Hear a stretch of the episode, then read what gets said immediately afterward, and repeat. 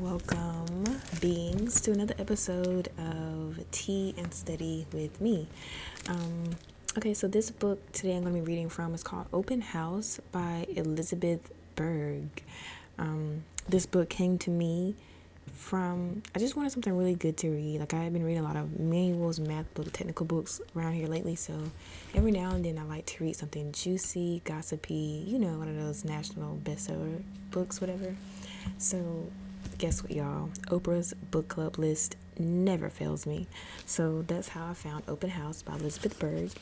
Um, I can try to read a quick synopsis of it. In this superb novel by the beloved author of all these books, a woman recreates her life after, after divorce by opening up her house and her heart. Samantha's husband has left her after and after a spree of overcharging Tiffany's, she settles down to reconstruct a life for herself and her 11-year-old son. Her eccentric mother tries to help by fixing her up with dates, but a more pressing problem is money. To meet her mortgage payments, Sam decides to take in boarders. The first is an older woman who offers sage advice and sorely needed comfort. The second, a maladjusted student, is not quite so helpful. A new friend, King, an untraditional man, suggests that Samantha get out, get working, and get going. But her real work is this in order to emerge from grief and the past, she has to learn how to make her own happiness. In order to really see people, she has to look within her heart. And in order to know who she is, she has to remember and reclaim the person she used to be, long before she became someone else in an effort to save her marriage. Open House is a love story about what can blossom between a man and a woman and within a woman herself. All right. Um, now, the passage I'm going to read, of course, this is a good book. It was an easy read. Um, I read it within just a matter of a few days. And um, it had some poignant parts in it that really kind of made you think. Even though it was really simple, it's about her day to day life for a few years after her, uh, in the middle of her divorce, whatever. Um, it just shows the rawness of emotions and overthinking and analyzing that goes on um, when something like this happens to you, you think it's something wrong with you or you're broken, and you try to. It's just her trying to find all the missing pieces of what kind of kind of how to put her life back together, um, and figuring out what happiness and stability means to her. Um, first and foremost. So this is this book was a 200 and let's see 241 pages. And the passage i'm going to read is going to come on page 237 um, the character speaking of course is lydia. Lydia is, is the old lady she took in as a boarder. And um, samantha which is the main character and then samantha's mom okay? So they're all at the kitchen table and i'm just going to start reading it. We are sitting back in our chairs satisfied empty dessert plates before us Lydia is talking about her oldest grandchild who lives in Seattle and who visited her yesterday. He's almost 40, and do you know he still goes to see if I keep his little black plastic horse in my nightstand? He left it at my house when he was just a little guy, maybe two or so. And I put it in my drawer to keep for him until the next time I saw him. But he liked that it was by my bed and he told me to keep it there for him. Every time I've seen him since, he's asked to see it, checking on the livestock, he calls it. This made this makes sense to me. I once spent hours in Veronica's basement looking through scrapbooks. I found drawings that Louise and I had done over the years, and I actually counted, making sure Louise didn't have more than I did. We were exactly even. I suppose you always want someone to prize things about you. I have a footlocker for Travis's drawings, his schoolwork, art projects, although he's hardly sentimental about it. He looked through it one day and said, Why do you keep all this junk for? You might want it someday, I told him. What for? It's embarrassing. It won't be when you're 40. Yeah, right. Like I'll like I'll be able to even see when I'm 40. I stared at him open mouthed and he left the room. How's married life, Lydia? Veronica asks. Oh, we're very happy. Thomas is a wonderful man. I feel lucky to have found him, and I'm so glad to have taken the chance all over again. Not a single regret. My mother smiles looks down at her plate. You were very happy in your marriage too, weren't you? Lydia asks my mother. We were. Sad to say, I think it's a rare thing. I think most young people today are so focused on tomorrow they forget all about today. And I think they're as afraid of happiness as they are of pain, scared to say they care, scared to take a chance, scared to say they're just as sentimental and full of human need as people always have been and always will be. It's true, Lydia says, stirring her tea. They are leaning towards each other, nodding in complete agreement. I suppose I suppose I'm one of those young people they're referring to, one of those scaredy cats. But I did admit it to my own needs, to my own sentimentality, and look where it got me. You know, Veronica says, I was over visiting a girlfriend the other day, and her father was staying with her, this old geezer who used to be a farmer. Really nice old man, blind now, but not a bit sorry for himself. He sat down with us and, and was telling us about life on the farm. Said he still dreamed about it, that in his dreams he could still see. Said he could ask for what he wanted to dream about too, and oftentimes it would happen. Really, Lydia says, I'd love to be able to do, to to do that. Well, me too. You can imagine. I'd be with my husband every night. Anyway, this guy said that he asked his dreams to let him see his wife again, and sure enough, it happened. He saw a time after they were first married. They were out on the front porch, thinking of all they were going to do, just sitting on the wooden steps, holding hands, the sun going down, talking about how they'd have babies till the plumbing quit. he said the lilacs were out, and the smell was so sweet it could bring a dead man back to life. His wife let her hair out of his bun, shook it all loose, and she looked over and smiled at him, and he said, Lord, she was so pretty, and she was my wife. Well, my friend, well, my friend and I just couldn't say a word, all choked up, just seeing him all those years ago, thinking life was longer than it is. But you know, he said that at least he knew right then that it was a good moment. Said, mostly you don't know in this life, you don't know when it's happening. You look back later and say, oh, well, now that was a good time. But he said he knew it then, said he knew it lots of times. He said, yes, sir, I've been blessed. Well, that's just how I feel, Lydia says. My mother looks at me and I nod. I know that despite everything she lost, she still feels the same way and wants me to as well. I see us suddenly as though from above, three women sip, sitting around a dining room table, our mother's hands folded in our laps, our lipstick faded from our mouths. All around us, clocks ticking, stars shining. They used to be my age, and I will soon be theirs. They have never forgotten the reason to love. I don't know what I'm waiting for. I look at my watch, start to speak. Go, my mother says. So that was that little reading. Um, that little piece touched my heart, y'all. I had to put the bookmark in and cry a little bit because it's so true about love. I feel like uh, when she said today that young people are the older women, it was two older women, like in their 70s, 80s, whatever, and her daughter was like in her early mid 40s. And she's just like, you know, kids, to, young people today are just afraid of happiness as they are afraid of pain. They're afraid to love, they're afraid to care because they're afraid to fail, they're afraid.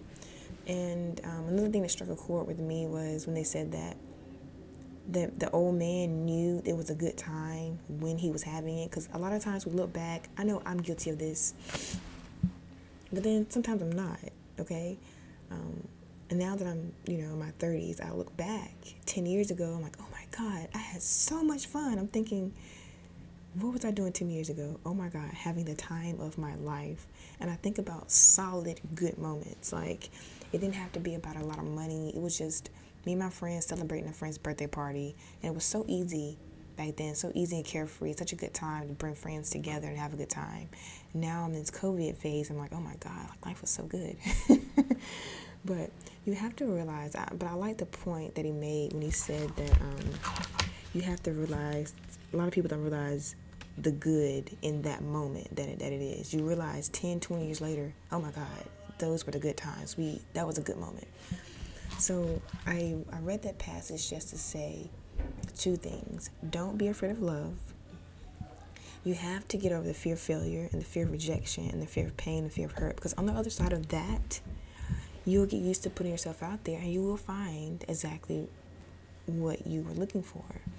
Um, love is not for scaredy cats. You know, love isn't always rainbows and ponies. Love sometimes is confusing. Sometimes it's it will baffle you, but at the end of the day, love is love, y'all.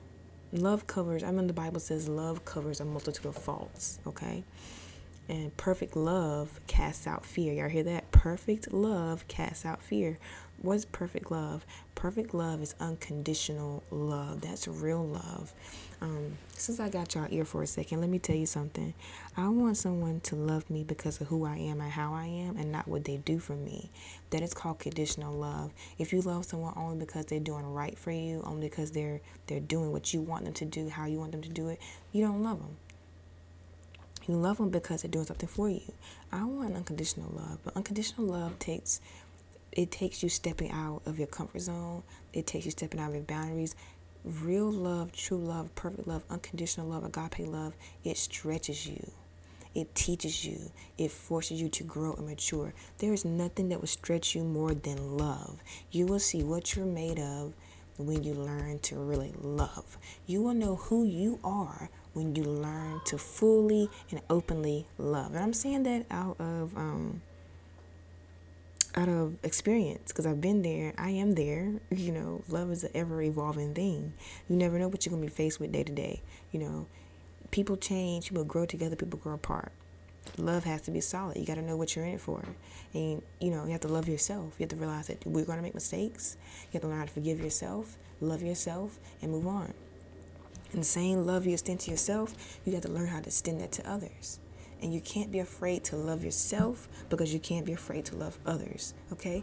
So today I want y'all to learn how to um, stop holding stuff over your own head. Once you stop learning to hold up stuff over your own over your own head, once you learn to really unconditionally love yourself, you will know how to extend that to other people. You can't give to others what you don't have yourself. Okay? So I struggled with forgiving myself. I struggled with loving myself because it seemed such a selfish kind of a weird thing to say, like, oh, I love myself.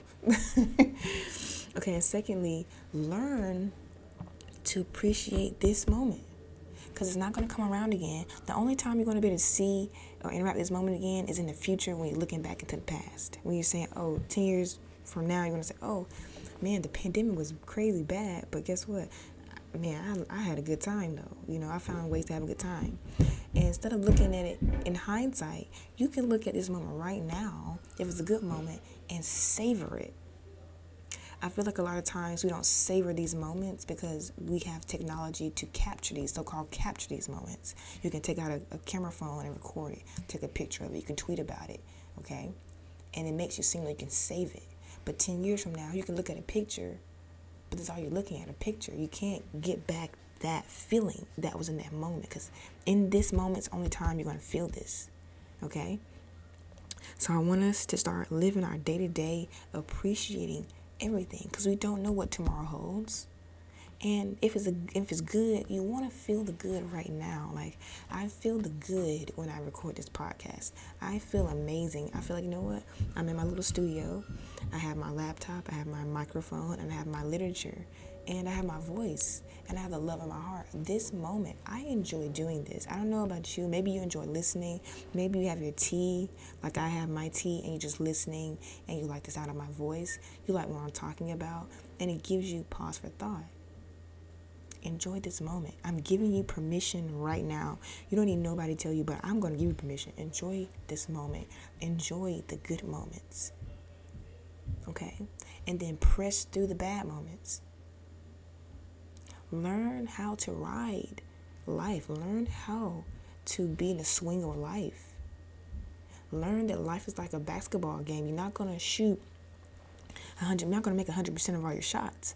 But don't let don't let that stop you from taking the shot. Y'all, we need to be like Steph Curry with the shot. Okay, he, he he's out there for the for the taking. Okay, so um, enjoy these moments, y'all. Listen to older people. I love listening to older people talk because they have an appreciation for life right now because they've had so much time to get it right, y'all. So listen to those old people. When they say enjoy your youth, when they say enjoy your your your good living, enjoy today. Find something to enjoy today. I keep thinking about my brother. One of my brothers, y'all, he is so country. Lord bless his heart, so country. I have a father who's also country. For them, my dad, nothing pleases him more than going out his garden and seeing it doing well. It seems like nothing pleases my brother more than going to feed, make. Look, y'all, I saw my brother cooking food. I said, What's this big old pot of food up here for? Is this for my dogs? If you enjoy cooking for your animals, for your livestock, for your dogs, for your animals, do whatever you do and enjoy it. Fully enjoy the moment. When I make me a cup of tea and I get ready to do this podcast, y'all, I enjoy everything about that moment. I enjoy the setup on it. I enjoy how the tea smells. I enjoy how the warmth of the cup warms my cold fingers up in the mornings because it is morning when I record this or late at night.